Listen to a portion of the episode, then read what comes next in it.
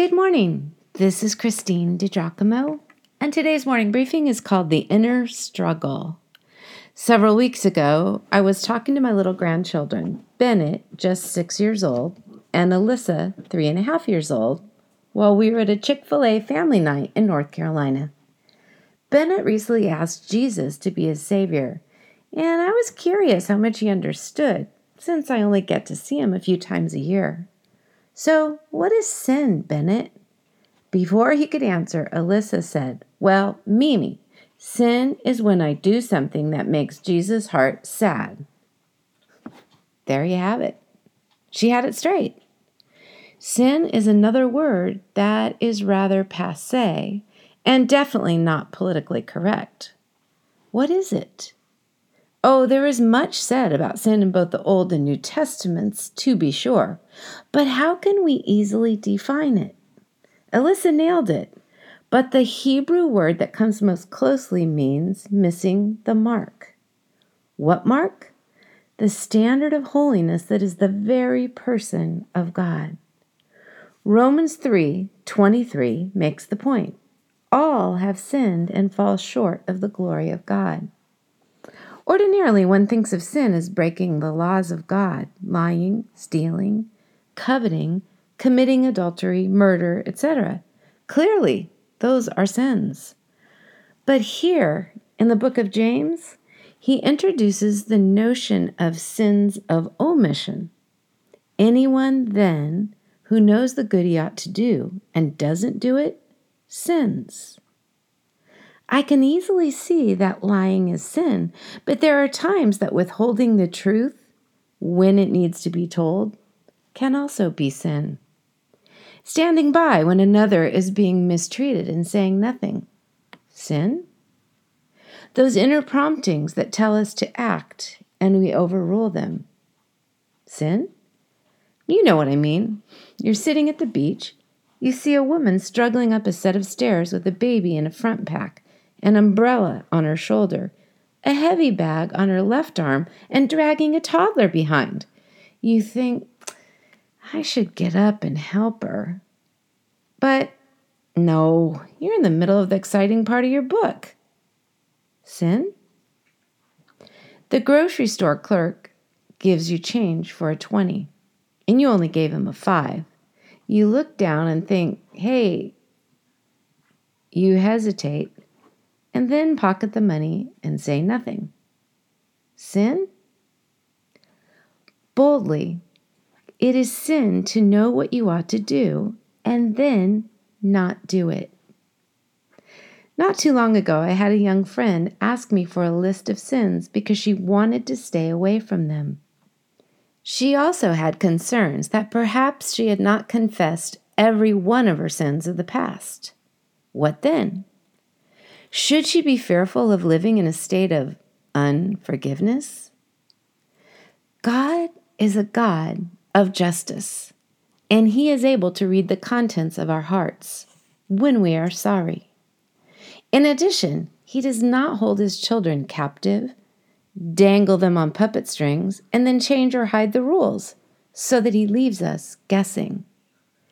Thank God his grace is abundant, accessible, attainable. If we confess our sins, He forgives us. Period. Because He is a good, good Father. Though we are just scratching the surface of this discussion, we can learn a lot quickly with a look at sin in Romans chapter 7.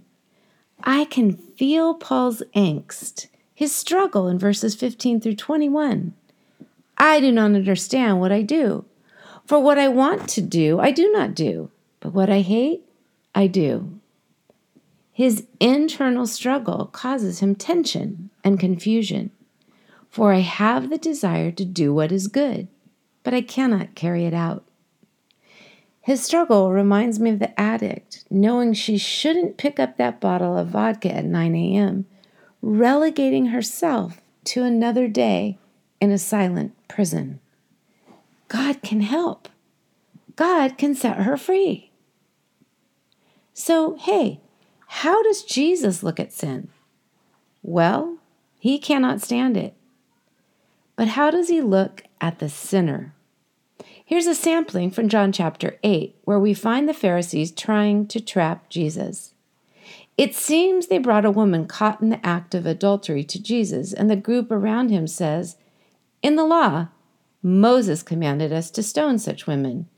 Now, what do you say? Jesus bent down and began writing on the ground with his finger. What did he write? Perhaps he was writing the names of some of her accusers and their sins. Then he stopped and said to them, if any one of you is without sin, let him be the first to throw a stone at her. Then he stooped down and began writing again. First, one rock dropped to the ground, then another, and one by one the finger pointers walked away. Jesus stood up and looked at the woman and said, Woman, where are they? Has no one condemned you? No one, sir, she said. Then neither do I condemn you. Go now and leave your life of sin. That was Jesus, ready to offer her a way out, another way. He must have known she would take it. She just needed someone to extend love to her, to believe in her, she just needed Jesus to believe that she still had good in her.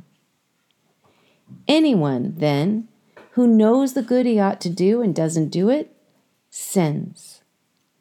It takes courage to do the right thing.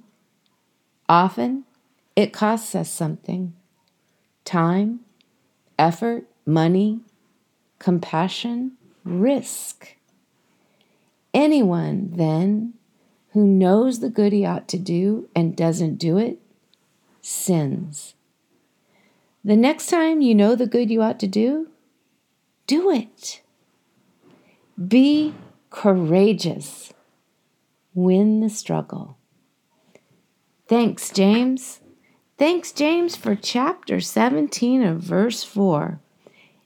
Anyone who knows the good he ought to do and doesn't do it sins.